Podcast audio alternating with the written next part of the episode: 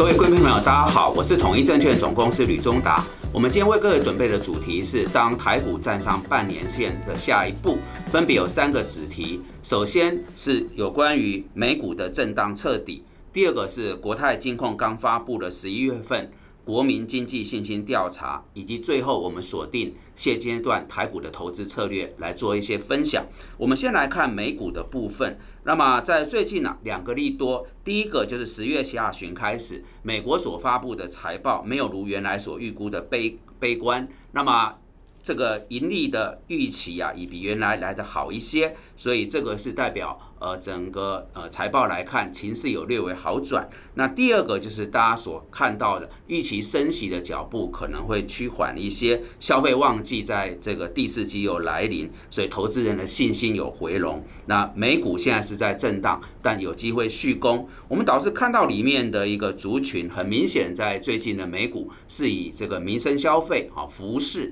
这一类的族群，看得出就是在年底前的。这个圣诞节的效应开始陆续反映在美国的一个股市跟厂商的营收财报上，这个我想对台股还是一个相对有引领的作用。接着我们来看的是有关于国泰金控最新发布的十一月国民经济信心调查的结果，我觉得里面有一些讯息是值得我们看重。首先是有二十五点二趴的受访者认为未来半年台股会再继续上涨。呃，坦白说，当大盘从元月到十月底跌了整整将近六千点，出现这样一个信号，代表呃信心在回笼当中，这是一个比较正向的讯息。那这个二十五点二趴的受访者认为会继续上涨，比十月份的二十点八趴是有回升。那看跌未来半年台股的情势，则从五十四点六趴下降到四十七点六趴。那台股的乐观指数则从原来的负三十三点八啊回升到负二十二点二。哈，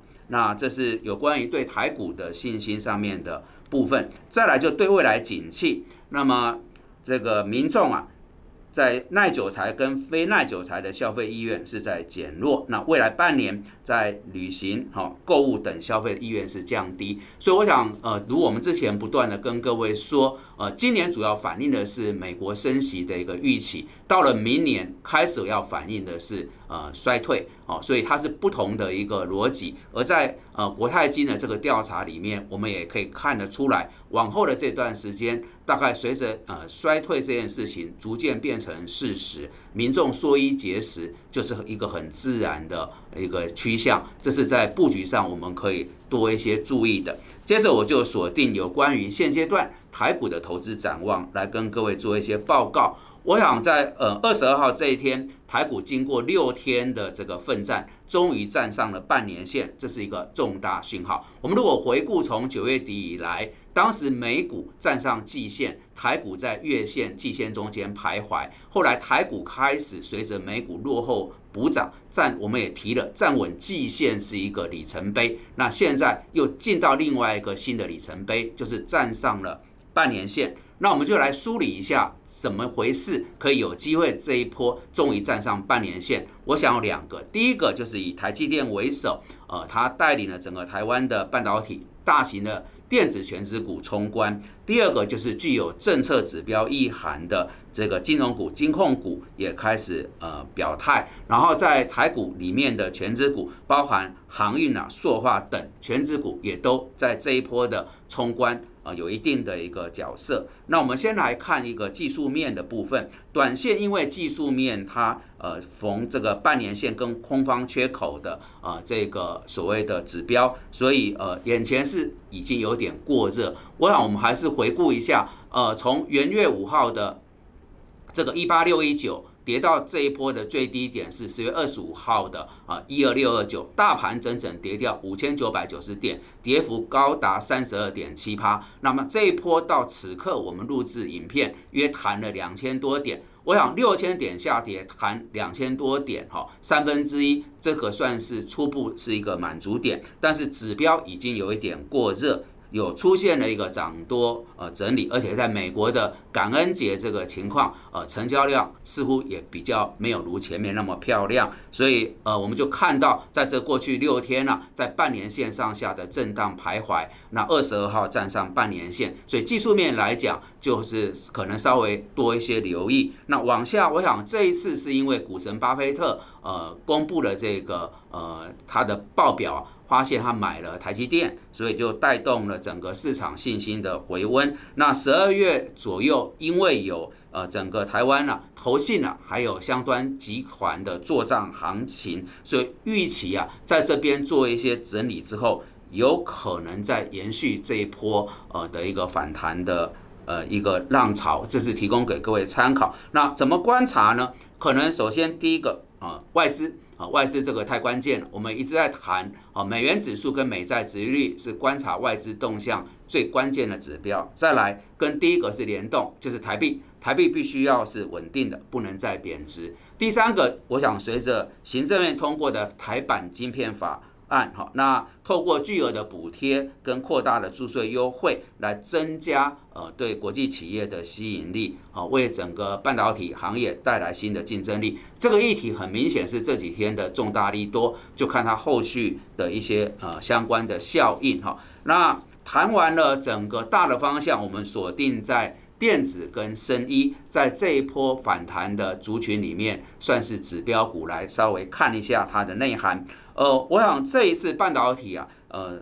能够大涨有两个主要的原因，因为它是今年以来在反映升息啊，呃，受创最深哈，跌得最重的，所以如果我们认为这个是一个熊市，是一个空头底下的反弹，自然它跌最重，它就是一个呃反弹的幅度会比较高，也就是说在逻辑上它是一个平价面的呃调整跟修复啊，这是第一点。第二点，就如我们刚才的报告，美国呃趋近这个年底的消费旺季，那零售的销售是有优于库存。那么晓得今年大半年电子的受创有一块就是库存的问题，但是看起来这个库存啊是有机会啊比原来预期的呃这个速度更快哈。的来做一个去化，所以甚至已经有提出来说，诶，去化库存会提前，这个有待观察。但整体来讲，因为有个有这个预期啊，就带领了相关的电子族群，呃，能够呃走出一个反弹。那后面我想要追踪的就是在明年，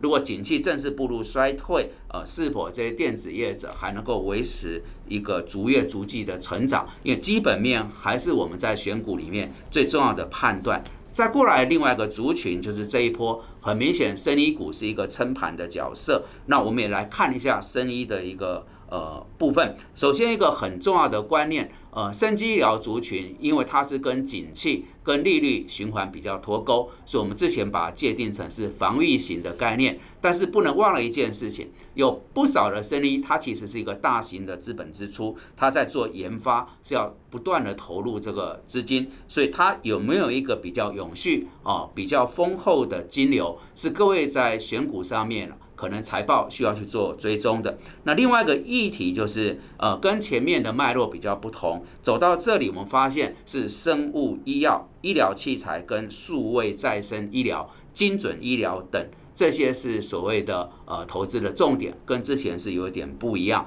然后新药的这个厂商现在有一个趋势，就是一药多用。好，我们看到最近几个生意的指标股，它可能可以来治这个。肺癌啊、脑癌啊、肝癌哈，那当你可以一药多用的时候，市场给予你的评价就会相对比较高。哦，这是我们特别把这一波呃比较重要的大型的电子股跟生意股拿出来讨论一下。那我最后收尾哈，那还是要多。多一点审慎，因为呃联总会官员并没有松浪，还是不断的试出鹰派的调性。中国大陆的防疫又再次升级哈，北京呃最新出来是单日的新增确诊又呃将近千例。那美国是在感恩节这个阶段，呃整个资金相对是比较呃少一点哈，就趋于观望。所以我说虽然站上半年线，但整体来讲还是一个。呃，反弹的格局，它不是一个基本面的明显改变哦，所以就是